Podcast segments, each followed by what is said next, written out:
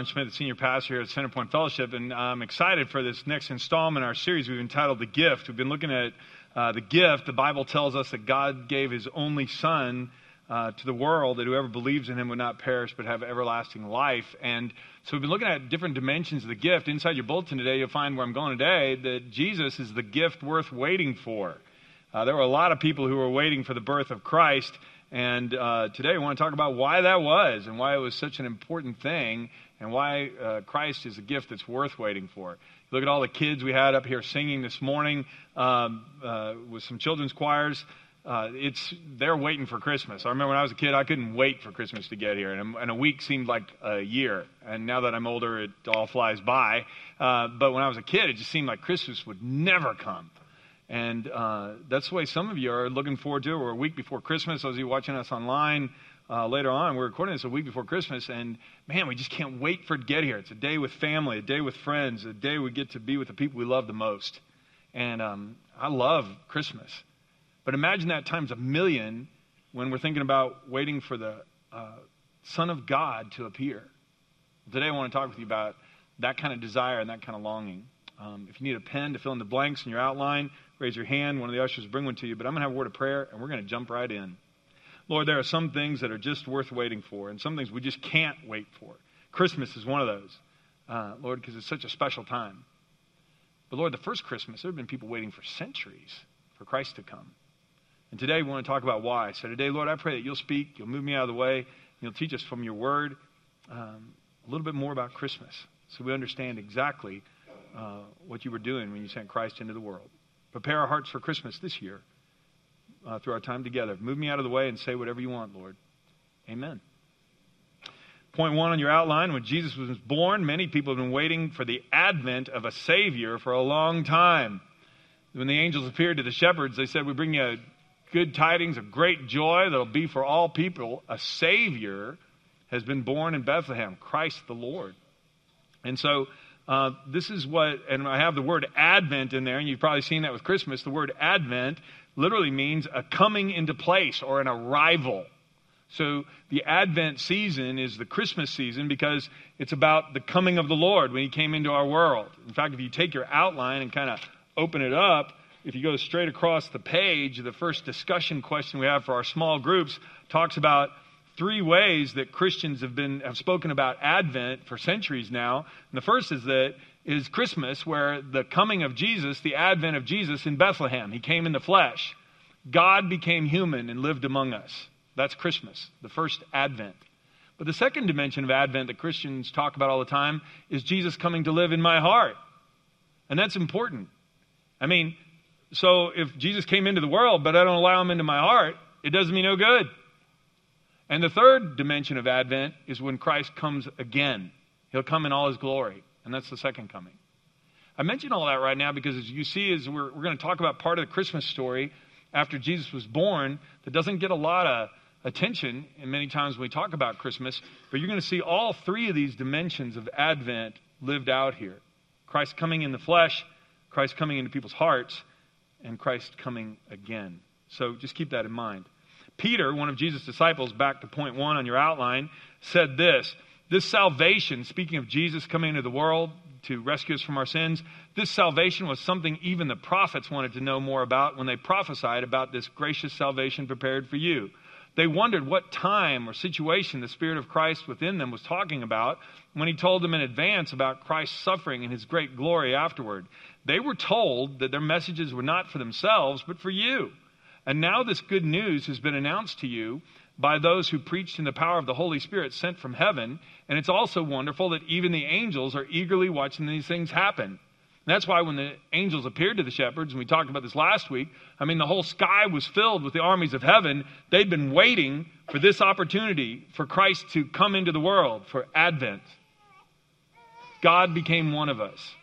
Now, I'm going to give you some reasons why that's significant today and why, the, why it was worth the wait. And I'll start with this with point two. It's because Jesus is God's gracious gift to save us from the penalty of sin and the burden of the Old Testament law. The Bible is broken into two sections the Old Testament and the New Testament.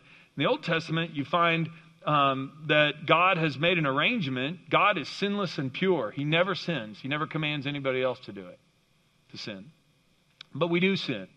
And in the Old Testament, he made an arrangement with the people.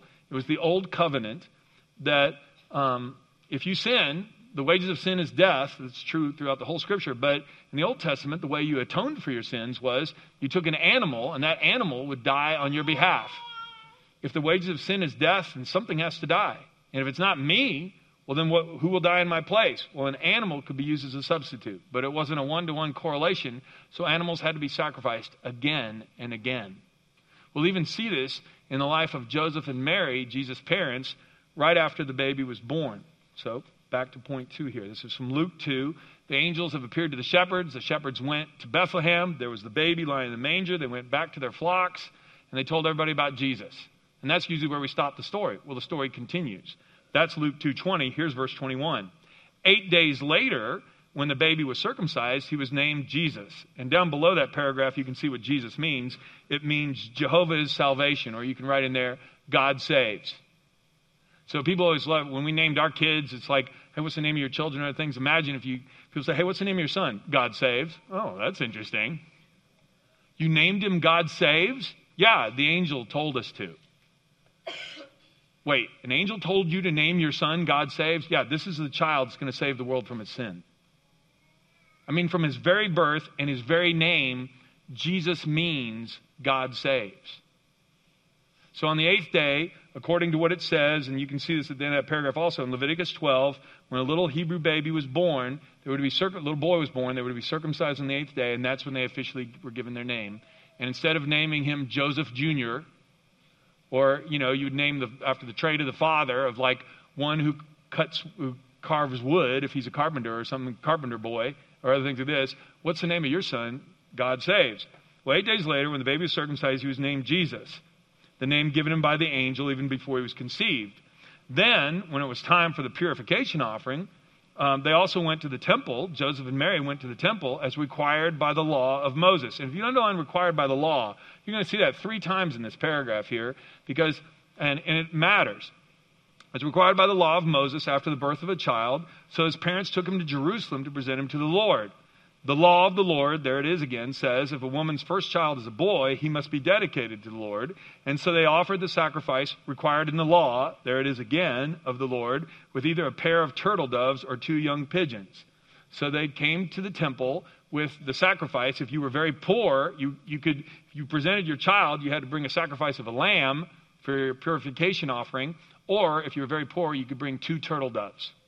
Nothing about a partridge in a pear tree, just two turtle doves, okay? If you're ever wondering, the only place in the Bible where there's two turtle doves have anything to do with Christmas, it's right here. Okay, and so Joseph and Mary, since they were very poor, came with baby Jesus and they brought him there and they had to offer a purification offering. And all they could afford were two turtle doves. And so they go in the temple in obedience to all the commandments there from Leviticus 12 and also from Exodus, or from Numbers 18 and you can see those references and you'll see why they were there doing all this. Now, this is important, and this is the note here in your outline, because Jesus fulfilled all the requirements of the Old Testament law for us. In order to have a right relationship with God, our sins have to be atoned for. God can't have fellowship when sin is in the way. The sin had to be cleared out. So an animal had to die. Two turtle doves in this case, for Joseph and Mary, for Mary for purification. So what happened was is that Jesus, when he grew up, he said this, don't misunderstand why I've come. I didn't come to abolish the law of Moses or the writings of the prophets. No, I came to accomplish their purpose. Sometimes people ask me, they say, well, if Jesus died on the cross for our sins, and all these people who offered sacrifices in the Old Testament, they just wasted their time. No, they did not. They were offering sacrifice, sacrifices until a better sacrifice could come along. This was the old covenant. And they were going to keep doing that until a new covenant could be made that would be better, where they wouldn't have to do that all the time. That's why it's so significant that Jesus came. And it's why people were waiting for this. Because year after year, month after month, every time people sinned, they'd have to go and offer more animals. You take the pride of your herd and you'd have to slaughter it there before the Lord, and the blood would be sprinkled on the altar, and the blood would be sprinkled on the people. And it was a constant reminder that the wages of sin is death. And over and over again, your whole life long, you had to come and watch these animals be slaughtered because of your sin. And there was a prayer that would go up. It's like, Lord, will there ever be an end to this? Could there ever be a permanent sacrifice where sins could be paid for once and for all? Well, that would require a perfect person to enter the world, and that hadn't happened. I can't be sacrificed for your sins, and you can't be sacrificed for mine because we're all sinners in need of saving. But what if there was someone who was to come into the world from the outside? Someone who never sinned, who was placed in a virgin's womb. And what if that person was willing to die for all the people? Welcome to the story of Christmas. No one can ever be made right with God by doing what the law commands. This is Romans 3:20. The law simply shows us how sim- sinful we are. So when Joseph and Mary were being obedient, offering the sacrifices, they were doing everything that was said. This is what people knew to do. It just paid for the sins you had already committed, but it didn't change you. It didn't heal you. I mean, the law is like an x ray. If I get an x ray on my arm and it's broken, I can look at the x ray, yeah, your arm's broken. And what if the doctor said, well, tape it to your arm and that'll heal it? You go, well, it's not going to do any good. No, it just shows me how broken it is. It doesn't make it, it doesn't set the bone. But through Christ, when you and I come to Christ, not only do we come to Him for forgiveness of sins, but we come to Him for forgiveness of sins. And when Christ comes into our heart, He changes us from the inside out. He saves us. If that's good news to you this morning, would you say amen? amen? You're going to see this in some scriptures here. Look at a few more. This is Romans 8. Now, the law of Moses was unable to save us because of the weakness of our sinful nature. So God did what the law could not do. He sent his own son in a body like the bodies we sinners have. And in that body, God declared an end to sin's control over us by giving his son as a sacrifice for our sins. He did this so the just requirements of the law would be fully satisfied for us. That's what was going on. It's why it's so important that Jesus was born in a human body, that he came as a baby. He was just like us in every way, except he never sinned. Hebrews 10, if you flip your outline over. For God's will was for us to be made holy by the sacrifice of the body of Jesus Christ once for all time. I mean, this is just amazing here. Under the old covenant, the priest stands and ministers before the altar day after day, offering the same sacrifices again and again, which can never take away sins. But our high priest offered himself to God as a single sacrifice for sins, good for all time. And then he sat down in the place of honor at God's right hand. And if you'd underline the words, sat down. I mean, this is the letter to the Hebrews. What was so amazing to the Hebrews is they had read all the requirements, the Old Testament law, and there were instructions given to Moses by God on how the temple was supposed to be set up and how the altars were to be constructed and what the priests were supposed to wear, even how they'd wash their hands and how they dispose of the bodies, the carcasses, and the blood, and how they were to wash and all these things. And so the temple was completely designed with all the different places and uh, tables and incense burners and candlesticks, everything. But the one piece of furniture that was nowhere to be found in the Old Testament times in the temple was a chair. There were no chairs because nobody ever sat down, because the work was never done. As soon as you offered a sacrifice for people, they'd go right back out and sin again. The sin was atoned for, but there was no change of the heart. And the writer of Hebrews says this is why it is so important to put your faith in Jesus because our high priest offered a permanent sacrifice once for all. As Christians, if we, because sometimes I'm asked, well, how come we don't have to still offer animal sacrifices if we believe the Bible's true? I go, well, that was the Old Testament. That was the Old Covenant. That's what Testament means. It means agreement or covenant, the old deal. That's why it's so significant when Jesus came that there's a new testament, a new deal, a better deal. In fact, that's the note in your outlines. Good news Jesus established a new covenant between sinless God and sinful people. That's why the New Testament starts with the birth of Jesus. The angel appearing to Mary, saying, A virgin, you're a virgin, but you'll give birth to a child. Someone's coming from the outside who grows up and has a body just like ours, but and he's tempted just like us, but he never sins. And then he can die for people and pay for the sins once and for all. Again, if that's good news, would you say amen? I mean, Jesus I, I, if you think I'm making too much out of this, I'm not. Look at Matthew 26. Jesus is telling his disciples the night before he's crucified, they're about to see him die on the cross the next day, and his last words will be, It is finished. What's finished? The old covenant. It's fulfilled. Sins are paid for once for all time. Listen to this. Then he took the cup This is where we get communion from, the Lord's Supper. He took the cup and gave thanks, and he gave it to them, saying, Drink from it, all of you, for this is my blood of the new covenant, New Testament, which is shed for many for the remission of sins. New Testament means new deal. It doesn't mean third and fourth quarter for those of us who talk football, okay? That's what we think. Well, it's just the second half. Old Testament, New Testament, first half, second half. No, it means new deal. Under the old covenant, in order to be right with God, animals died in our place. We have to sacrifice animals over and over again because it's not a one to one correlation. There's no end to it. Under the new deal, Christ dies once, once and for all for sins. But there's even more. But let, Romans 3:23 For everyone has sinned we all fall short of God's glorious standard yet God with undeserved kindness declares that we are righteous and he did this through Christ Jesus when he freed us from the penalty of our sins. All of us are sinners that means anyone can come. That's why at Christmas time we want to unpack all this. I want to take the time to unpack all this so we understand Christmas is the best news in the world. No matter who we are, no matter what we've done, we can all come to Christ the same way. We come to him and people say, "Well, I haven't done enough." I, I can't offer all the sacrifices necessary. Here's the good news there's a new covenant. Jesus paid it all. And you go, John, it's amazing. Could there be more? Yes, there's more. Oh, anyway, okay, you guys are waking up. Okay, here we go.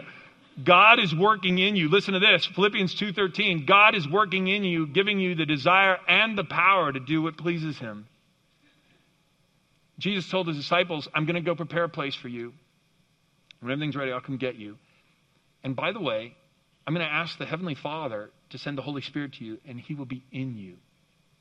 He'll empower you. He'll bring to mind all the things I told you. He'll strengthen you. He'll transform you from the inside out. Let me read this again. God is working in you, giving you the desire and the power to do what pleases Him.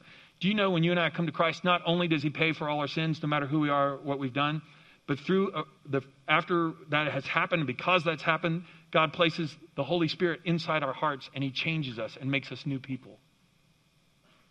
I talk to people all the time. They go, I can't come to Christ because I don't have the willpower. I can't come to Christ. I've sinned too much and I don't want to make a commitment because I know I can't keep it. Man, every year I don't even have New Year's resolutions. Except I make a New Year's resolution, I'm not going to make any resolutions because I can't keep them. But here's the good news. Do you know when you and I come to Christ, even if we've never been able to stop um, to deal with the addiction before. Through Christ, there's strength to deal with that addiction and overcome it. Through Christ, there's strength and we can deal with our temper and overcome it. Through Christ, there's strength, there's power of the Holy Spirit so we can control our tongue for the first time ever. So we can forgive and have love for people when we've never had love for them before. If you, and I have I meet with people all the time. They go, This is the craziest thing. When I came to Christ, I was so worried about how I'd be able to do all this. And the truth is, Christ is changing me. I read his word, and it's like my conscience has a supercharge. There's love in my heart when there never used to be love before, and he's making me a brand new person. If that's happened to you, would you raise your hand or God has made? Raise it high. Look at how many hands are up. This is what it means to come to Christ. It's why people have been waiting for centuries, offering these sacrifices over and over again. I mean, the priests would be exhausted, especially on the high holy days. They would offer animal after animal, and there'd be rivers of blood and carcasses burning everywhere. And they're going, could there ever be an end to all this? And the writer of Hebrews says, when Jesus died on that cross and said it was finished, the work was done, and Jesus sat down at the right hand of God the Father. That's why it all matters that the law was fulfilled when Jesus was brought into the temple by Mary and Joseph, his mom and dad. All the requirements were fulfilled. Wow. So there's two turtle doves. I don't know if there were 11 lords leaping. I don't think so. Okay? The Bible tells us there weren't eight maids of milking. It just tells us, point three, there was an old man and an old woman waiting for him. Okay? So that doesn't sound as good, though. You know, on the second day of Christmas, the true love gave to me an old man and an old woman. Okay, there we go. But that's really what happened, according to Luke 2. When Joseph and Mary came into the temple with the baby Jesus and the two turtle doves to offer the sacrifice and, and do what was required in the law, there was an old man and woman waiting there for them, and they had waited their entire lives for the advent of the Messiah. Here's another Christmas term Advent means coming, Messiah means Savior, rescuer, deliverer. The promised and expected deliverer of the Jewish people. There had been prophecies given for hundreds of years that there would be a Messiah who would come. He would be like David, the David who killed the giant with a sling and a stone, the greatest king ever. He'd be a descendant of David, and he'd be the Prince of Peace, and the whole the government of the world would be upon his shoulders. And he'd be a wonderful counselor, Almighty God, somehow in the flesh. And nobody knew how that was going to happen. Now, here's what's really interesting. There have been people waiting for that to happen for centuries.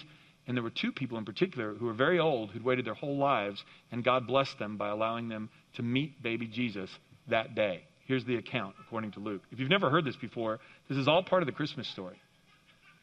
Here it is. At that time, there was a man in Jerusalem named Simeon. Now, he was righteous and devout, and he was eagerly awaiting the Messiah to come, for the Messiah to come and rescue Israel. Now, the Holy Spirit was upon him and had revealed to Simeon that he would not die until he'd seen the Lord's Messiah. Now, this is significant because according to church tradition, he was 113 years old. I mean, there's nowhere in the Bible that says that, but that's according to church tradition. He was old. He'd been waiting his whole life, a long time. And he was probably, if you're 113, you're probably going, Lord, you better hurry up because I'm not going to make it, okay? And he's old. Well, that day, the Spirit led him to the temple. Now, let me just stop there, too. People say, What do you mean the Spirit led him to the temple? How does that work? Well, it works the same way in your, your life and in my life. And if you've been walking with the Lord for any amount of time, you know exactly what I'm talking about. You'll be somewhere, and all of a sudden it will occur to you. You'll see a friend who needs some encouragement, and you have this overwhelming sense you need to go over there and talk to them. Does anybody know what I'm talking about? Or you should give someone a call. Or you should apologize. And then we quickly get busy doing something else. No, but we'll know. Go back and say you're sorry. Call them. Write that thank you note. Do it now. Can I tell you, when we are obedient to that, we will experience God's blessing? When you come to Christ and the Holy Spirit is placed in your heart, your conscience gets a supercharge, and God will speak to us, and He will guide us if we will just follow. Simeon was righteous and devout.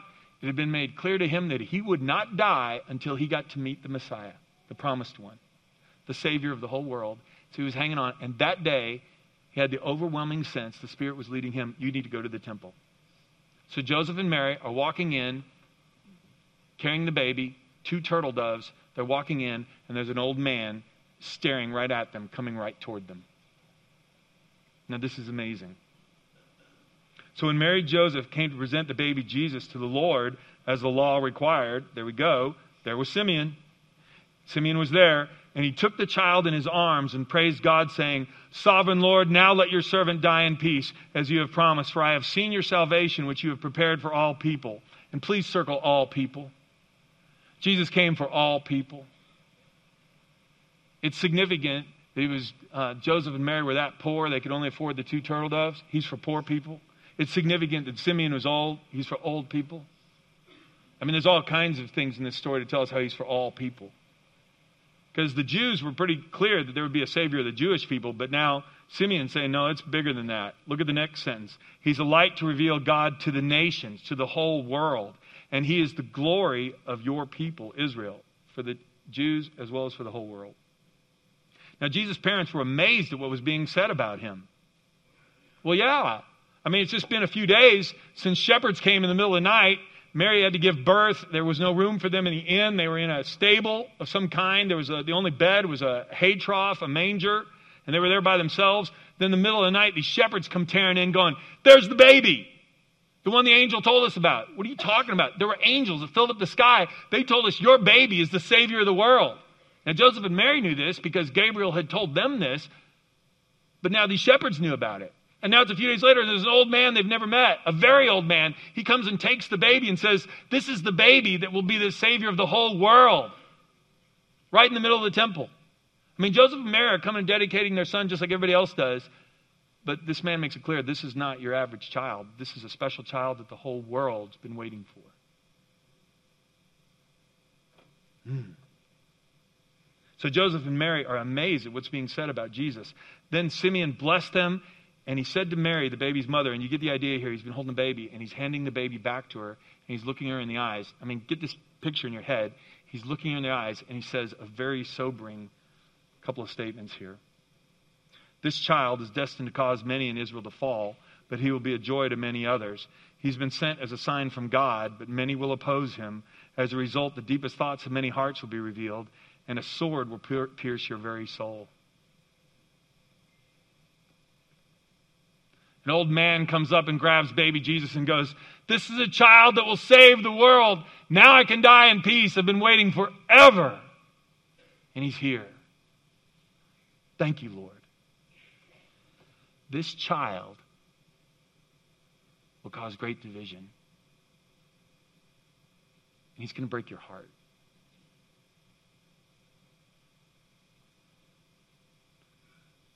Now think of this.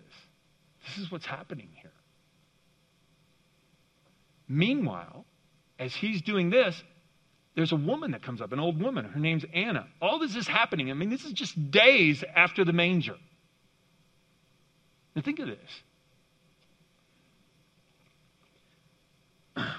Anna, a prophet, was also there in the temple, and she was very old. Her husband died when they had been married only seven years, and she lived as a widow to the age of 84. And I just want to stop right there. That's a, certainly an accurate, could be a very accurate translation, but if she was a widow and then married seven years, uh, probably a more accurate translation was she'd been married for seven years and then she was a widow for 84 years. And some translations have it like that. So in those days, a Jewish girl was often given in marriage when she was 13 or 14. Let's say she'd been 13 or 14, married for seven years, so she was 20, and then she was a widow for 84 years. Well, she'd be 104. And then it makes sense where it says she was very old. Or she could be 84, but then I'm going to offend somebody here who's 84 telling you you're very old, but it's in the Bible. Can't help it. Okay, here we go. Okay, so let's make it 104. All right, then we're, then we're good. We'll all agree that's very old. Uh, whether she's 84 or 104, she's old. She's waiting her whole life. There's an old man there who has the baby. While he's handing the baby back to Mary, giving her this, Anna walks up praising God. Oh, praise God. And somehow she knows there's something special about this child. She had stayed in the temple day and night, worshiping God with fasting and prayer, and she came along just as Simeon was talking with Mary and Joseph and overheard the whole thing. She'd been waiting for the Messiah too. And she began praising God, and she talked about the child to everyone who'd been waiting expectantly for God to rescue Jerusalem. A couple of observations, real quickly here. A, Jesus came as a light to reveal God to the whole world. I stopped on this a little bit ago. We need to make a big deal out of this. We're going to do a candlelight service next Christmas Eve, three times here in Prattville. There are other locations too. There's an invitation in your bulletin. You can find the times. You need to be a part of that. Because we actually act this out of the light coming into the world to dispel the darkness. You need to be a part of it. It's, it's powerful. Jesus said, I am the light of the world. If you follow me, you won't have to walk in darkness because you have the light that leads to life. I mean, that's what happens when you come to Christ. When you open your heart to his teaching, all of a sudden you understand, oh, God's the one who made me. He knows the best path for my life. He knows how I'm supposed to live. If I follow him, I don't have to stumble around and do wicked and shameful and stupid things anymore. If that's good news to you, would you say amen? Yeah, life application of that. Well, Jesus wants his light to shine out through us. And you can put your name in there. He wants his light to shine out through me, through John and through you. See, when I come to Christ, and all of a sudden now He's given me victory over those addictions, victory over my temper, victory over my tongue. All of a sudden, I'm not bound up in guilt and shame like I used to be. I have hope and I have joy in my heart. People go, What gives? And you go, God gives. He gives His Son. And His Son came into my heart and He's changed me. I'm not stumbling around in the darkness anymore. And here's the good news you can have that light in your life too. This is what Jesus told his disciples. You're the light of the world.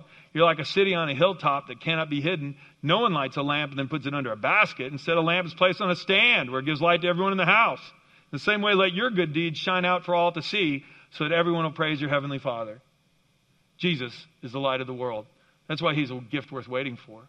Finally, freedom from sin, from the burden of the law, light so we know how to live, and the power and the desire to get it done. Man, what a gift. That's Jesus. That's the reason we celebrate Christmas, the ultimate Christmas gift. Point B, another observation in this paragraph people will always be divided over Jesus. This child will be the joy of many, others will hate him. Mary, your heart's going to be broken. Mary stood at the cross and watched him die. Jesus, the light of the world, who made blind people see and deaf people hear, lame people walk, who raised people from the dead. The most religious people in their society were the ones who wanted him dead. Peter talked about this. He said, Yes, you who trust him recognize the honor God has given him, but for those who reject him, the stone the builders rejected has now become the cornerstone. And he is the stone that makes people stumble and the rock that makes them fall. They stumble because they do not obey God's word, and, they, and so they meet the fate that was planned for them. And Peter said, Jesus is like that. He's like a stone that either he's a stepping stone to all the things God promised or a stumbling block. Because I'm too prideful and I'm too stubborn and I'm not going to admit that I need a Savior. Can I tell you today, if you've been far away from God and you've been stumbling around in the darkness, come into the light. We all need a Savior. There's a life application for you and me. It goes along with being the light. You and I must tell our friends and neighbors about Jesus whether the time is favorable or not. Simeon's words are as true today as they were then. This child's going to be a joy to many and a stumbling block to others. That's why when Paul wrote Timothy, he said, Timothy, preach the word of God. Be prepared whether the time's favorable or not. Patiently correct, rebuke, and encourage your people with good teaching. For a time is coming when people will no longer listen to sound and wholesome teaching. They'll follow their own desires, and they'll look for teachers who will tell them whatever their itching ears want to hear. Can you imagine that was true in Bible times? oh, yeah, it's still true today. I mean, isn't that true in our culture today? It's not politically correct to talk about Jesus. And Paul says, whether it's correct or not, you talk about Jesus. He's the light of the world. He's the only one who could come into our world and be perfectly sinless so he could pay the penalty, fulfill all the Old Testament law, give us a new covenant. And through the power of the Holy Spirit, give us the power to change so others can see the light inside of us. Jesus is the light of the whole world. People will always be divided over him. And point C, while we're waiting for Jesus' second coming, we should hurry it along. Peter said, But the day of the Lord will come as unexpectedly as a thief. What holy and godly lives you should live, looking forward to the day of God and hurrying it along. Well, how do you hurry it along? We hurry it along by being like Simeon. He was a righteous and devout man who'd lived his whole life doing what God wanted. Like Anna, somebody who praised God and served him, even when life didn't turn out the way she thought. And by the way, this was something that happened the other day. Somebody came in and talked to me, and they said they were too old for God to use. They had missed their opportunity for God to use them. And I said, No, you're not. You need to come to church on Sunday morning. You need to hear this. We're talking about some really old people, like 104 and 113. I mean, they were used. It's like, yeah, but what did they do? I mean, okay, so they praised God in the temple one day. That's all they did. Well, they made Luke 2. I mean, that's a big deal. I'm still talking about what Simeon said today in 2016. I mean, that's a big deal. I mean, what if you and I lived godly lives our whole lives long? And what if sometimes we believe the lie of the devil, oh, God can't use you? What if the greatest contribution is about to come? Maybe we're the one who gets to lead a granddaughter or a grandson to Christ. Maybe we're the one who gets to make a difference and teach a small group where some neighbors uh, come to Christ and a whole neighborhood is changed. Maybe we're the ones who can be faithfully praying for somebody for 20 years till they come to Christ. Because remember the Advents? Christ came into the world. The Advent at Christmas. Christ, God in the flesh. Secondly, Christ comes into my heart. It makes no difference if he comes into the world if he doesn't come into my heart. And do you know there are people who the Advent is exactly the way they've described this because they've been praying for their son or their daughter or their brother in law for 20 years? They've been waiting for Christ to come into somebody they love, into their heart, just like Simeon was waiting that day in the temple. He'd waited his whole life. And some of them even go, Now I can die in peace because my daughter has finally come to Christ. What if you're that person? What if you're the one who needs to pray? What if I am? Then we should pray. That'll hurry it along. Jesus isn't coming back to the whole world hears. Well, what's my part in doing that? Letting God's light shine out through me? Telling people about him. Oh, can I tell you? Because there's a third advent, and that's when Jesus comes again.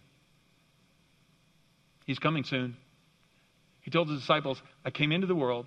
I'm paying the penalty for your sins. I will be in you. The Holy Spirit will be in you and empower you. He will tell you everything that he hears from me. but I'm going to go prepare a place, and when everything's ready, I'm going to come back and get you. And then I'm going to take you home, and you'll be with me forever.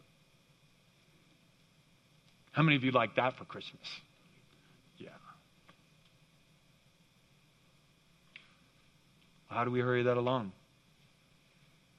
Same way Simeon did, same way Anna did.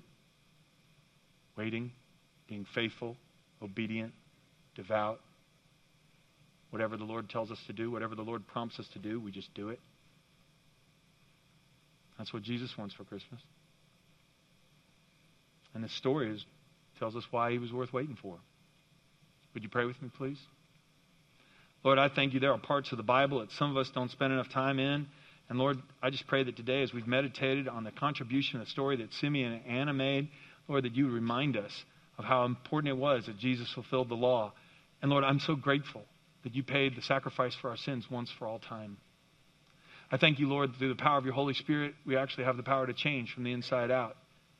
You change, you give us the power to live life as we should and the desire to do it. I just pray now, Lord, we will not fight you. We'd be obedient like Simeon was. And we'd be joyful like Anna was. And that we would hurry along your second coming. Father, I pray if there is someone who here today does not know yet the joy that comes from bringing you into their hearts, allowing you to come into their hearts, Lord, they'd seal that today before they leave. We thank you for Christmas. We thank you for Jesus. We thank you that the light of the world can shine out through my heart, through all of our hearts. We pray these things in the name of Christ our Lord. Amen.